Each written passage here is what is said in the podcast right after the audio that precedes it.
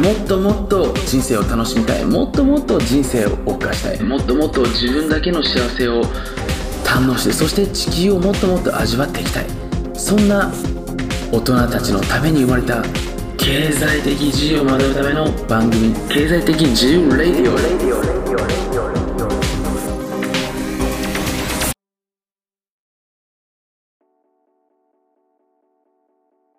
はい、こんにちは。えー、ミスターエミです。で、いつも忙しい中、えー、ビデオを見てくださって本当にありがとうございます。で、今回もね、相変わらずもみあげが濃い、えー、ミスターエミがですね、えー、ちょっと偉そうにね、お話をさせていただきますのでね、少々お付き合いいただけますと、えー、幸いでございます。で、今回ね、あなたにお伝えさせていただきたいこと、シェアさせていただきたいことは、未来の時間を変えてくれる時間管理の仕方時間の使い方に関してねお話をさせていただければなというふうに思っております。で、まあ、時間というテーマはですねあの非常に興味深い、えーテーマでして、まあ、なぜかというと僕たち24時間皆様に平等に与えられているものだからですよね。例えば金銭面とかあの例えば僕のもみあげの量とかね髪の毛の量とかですよ。そのやっぱり今に持っている DNA って人それぞれ違うと思うんですけどその時間に関しては、えー皆さん平等に与えられてるわけですよね。で、まあ、僕自身もそのことにですね、えー小さい時に気づいて、まあ、時間を自分がどう与えられたものを使っていくのかあの生かしていくかによって、えー未来の時間が変わるなってことを、まあ、気づいていてでそれは例えばどういうところから気づいたかというと例えば僕自身が、まあ、あの学生時代に学んだことってたくさんあるんですけれど毎日例えばね、えー5分間の英単語の勉強を毎日5分でもいいんですけれども365日やった。矢先にものすごいそのそこにはまた違った時間の流れあるなってことに気づいたんですよね。でたくさん英語を覚えられたりとかもちろん英単語を覚えられたりとかするんですけどもやっぱりその自分にとってのこうやれた感あのいや俺って毎日続けられる人間なんだっていうねその続け時間を積み重ねてきたからこそ、えーパッチワークのような時間を積み合わせてきたからこそできるようなその大きなものっていうのが実はあるんだなってことに気づいたんですよね。要するに今僕自身がこの瞬間例えば明日からね、あのーまあ、僕はすごい有名なシンガーになりたいっていうふうに思って今すぐやろうとしても多分僕才能がないんであの今すぐはなれないわけですよね。でも毎日例えば10分を30年間ねもし僕が積み重ねていったらもしかしたらその矢先にものすごいものが待っているかもしれませんよね。でここに僕は気づいてですね1日24時間しかない。でも24時間でできることもたくさんあります。でもちろんできないこともあります。そしてその中で毎日積み重ねていくことによって、えーできる大きなものがあるんじゃないかなってことをですねまああのー学生時代ね、えー学んでから僕自身はその何かこう意識的に身につけていくこと。でそれを一日の時間に忍ばせておくこと。設置しておくことっていうのが非常に未来の時間を有意義にしてくれるんだなっていうふうに、えー思っているんですよね。で今で言っても例えば僕自身もねあのーまあ、独立するとき、まあ、独立した、えー21歳ぐらいの時に独立したんですけれどもした時には毎日ねこう朝起きて、えー自分の目標、えー自分が、まあ、こうなりたいなっていう、まあ、潜在意識を書き換えるっていうことですよね、えーまあこういうふうになりたいなってことを書いてじゃあそのためにも何ができるのかなってことをですねこう考えて瞑想したりとかその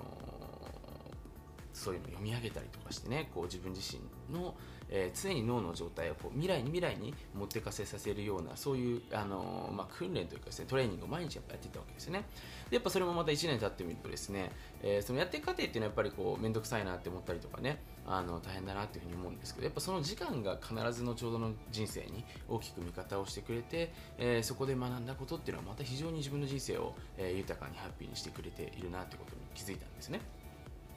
だからその、まあ、一つ時間の中での僕の気づきヒントとして一日でできないことも毎日時間を積み重ねていくと実はものすごいことになっているっていうことがですね一つ、えー答えなのかなというふうに思っております。で特に今の時代はねあのこれ僕も感じている薄々感じていることなんですけどもすごく時代の変化が早くて情報も常にキャッチアップできるような時代になってきてしまいましたよね。それこそ皆さんはもちろんスマートフォンであったりとかですね、まあ、デジタルデバイスっていうものが常にこうオンラインでね、えー、つながっている状態ですので、まあ、世界中のいろんな方から情報をキャッチできるような時代になってきていると思うんですよ。で中にもその情報の中にもですねある事実を伝える人もいればただの意見オピニオンを伝える人もいればねアイデアをね話す人もいればあのすごくまあなんていうかなビビデンスに基づいた何かその情報をね提供していることもいろんな方がいらっしゃると思うんですけどもそれらを僕らが毎日受け取ってあちょっとこれやめた方がいいのかな？これやった方がいいのかなってこうどこかで無意識の中で僕たちはその自分の行動意思決定をしている部分というのは結構増えてきていると思うんですよね。で僕は極力ね、あのー、まあ、自分が決めたこと例えばですよ夜寝る前に、あのー、僕は深呼吸をしてこう楽しいことを思い浮かべたりしながらね、えー、寝るようにしているんですけれども例えばそういう僕がねあのルーティンとしてやっていることがあります。でそれをやっているんですけれどもそれを1年間じゃちょっと楽しいからやってみようって思った時にもしね誰かがその寝る前はそんなね楽しいこと考えてはいけませんみたいなねそういうセオリーみたいな部分を何かの雑誌とか何かのそのメディアでね発信しているのをもし僕が見てしまったらそこに自分が決めてやろうと思ってたことっていうのはやっぱり続けられないわけですよね。でまたしばらくしたらいや夜寝る前はやっぱり夢を見た方がいいあの楽しいこと考えた方がいいんですってまた情報にぶち当たるわけですよね。でそれでやってみるっていうところでで結局それ自体がね例えば合ってるか合ってないか分からないんですけどもとにかくその毎日時間を積み重ねていくことによって得られるその自分だけが体感できる何ていうのかな美味しいアドバンテージみたいなものっていうのはやっぱり年々感じられなくなっているっていうふうに思うんですね。でこれは本当にあのなんていうんですかねやっていただくとすごくね理解できると思いますしもしかしたらこのビデオを見てくださっている方もねすでに毎日積み重ねてきたからこそ得られる何かっていうものがねあのご自身で体感できている部分があると思うんですけどこれをですね本当にやっていただけるとあの大きく大きく、えー、自分自身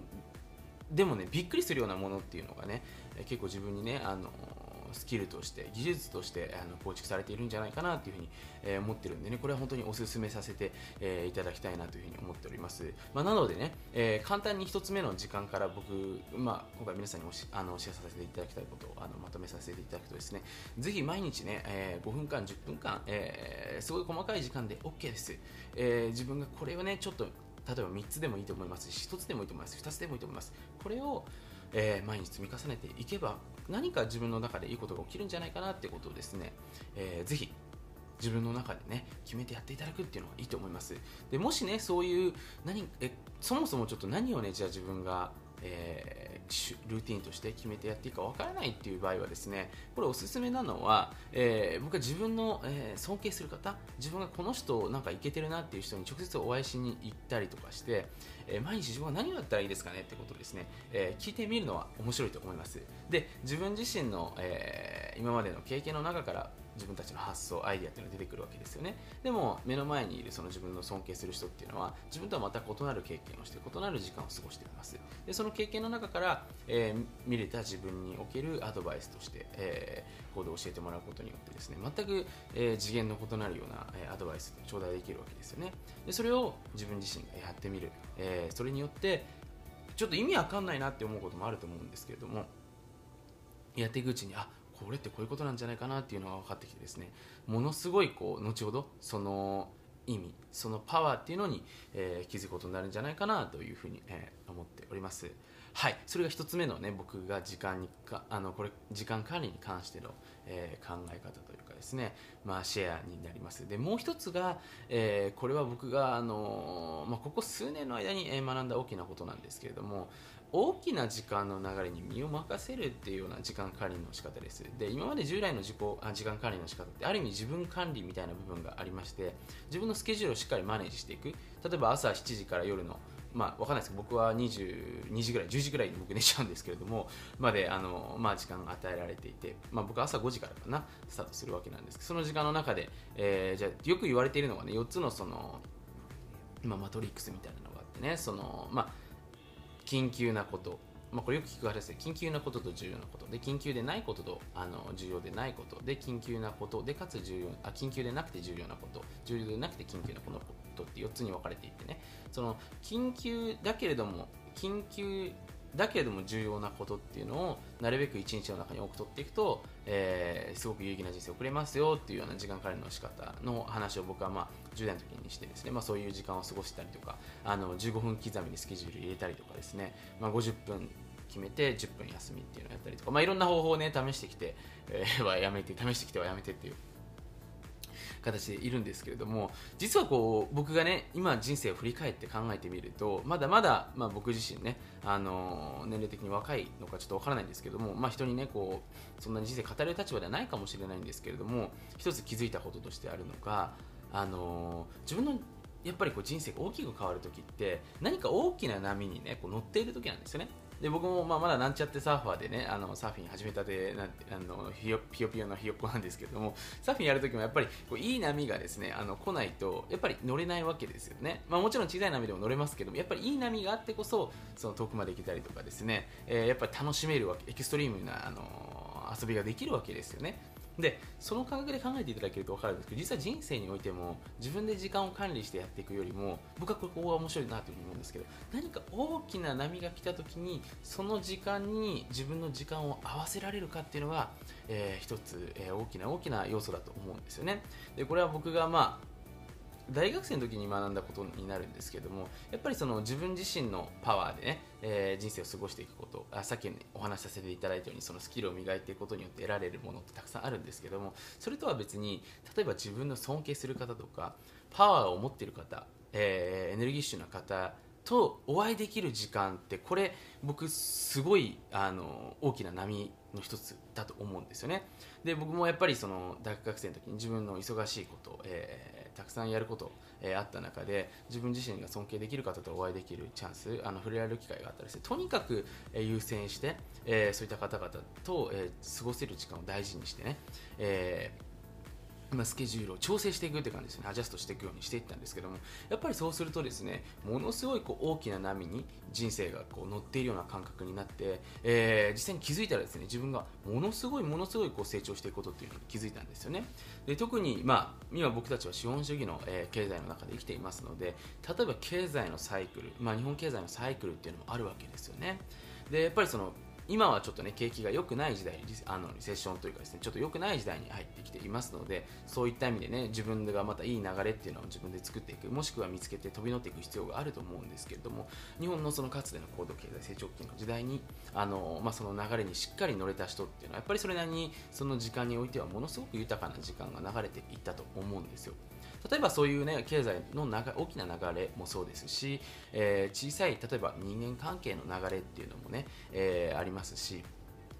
例えばうーんそうだな分かりやすい例で言ったらこれから日本で流行りそうなものその、まあ、ビジネスとかそういう市場の話で言ったら、えー、これからね、えー、ここにトレンドが来るだろうなっていうねところに関して、えー、自分が、え、しっかりと自分のねもちろん忙しいことやるべきことをやる片手間の一方で、えー、しっかり自分の時間を合わせていくことによってですねものすごい人生っていうのはね輝かしいものになっていくんじゃないかなというふうに思っております、まあ、なので僕自身も、まあ、今ねあの家族でこう世界中を、まあ、転々とするような生活を送らせていただいているんですけれどもその中でやっぱりこうここに大きな波があるな。でも今自分のスケジュール的に厳しい。ちょっと自分の今ねやるべきこと的にちょっとタスクオーバーだなって思う時もここがちょっと自分的にアジャストしていくここのところに自分の時間を合わせることによって大きな波に乗れるんじゃないかなって思う時はですね自分の都合もちろん忙しいです。大変な時もあります。なんですけれども極力そっちに合わせるようにするんですよね。そうするとその瞬間はもちろん大変なんですけども大きな大きな波によってですね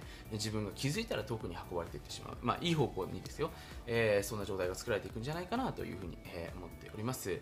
なのでぜひですね今回相相反する2つのお話をさせていただいたんですけれどもこの2つ自体は僕はつながっていくと思っています、えー、で僕自身も日々磨いていくこと例えば昔ねその自分自身がそのツイッターとかあの、まあ、ミクシーで何か物事を発信してみる。SNS で、えー、人様に影響を与えてみるようなことっていうのをですね、まあ、20代前半から習慣化して、えー、積み重ねていきました。でその積み重ねによって、えー、僕はあの、まあ、大衆心理を理解したりとかですね、えーまあオンライン上であの人にコミュニケーションをとっていく、まあ、人の、えー、気持ちとか心にですね影響を与えていくような、まあ、技術。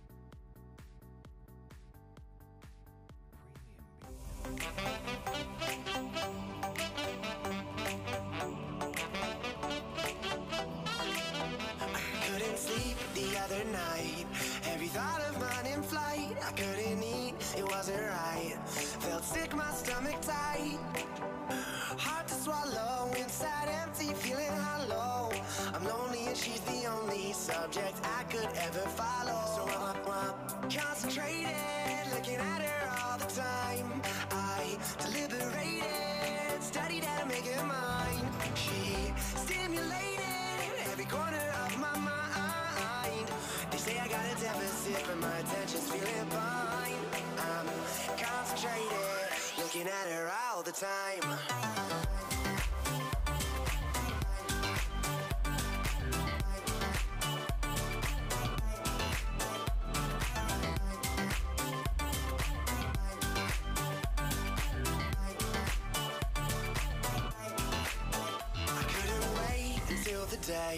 This agitation went away. I'm on my knees, I gotta pray. That her black and my white make gray.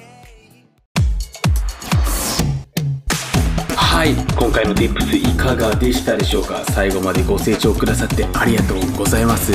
ぜひあなたの脳に Ask Question 今日あなた自身がこの音声から学んだことは何なのか？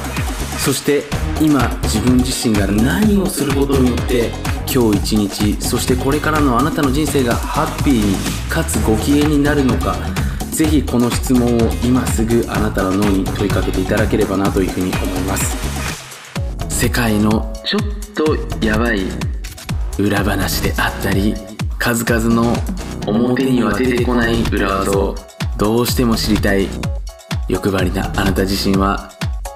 ぜひ川本慎の裏ビジネスメールマガジンかっこ無料をチェックしてみてください。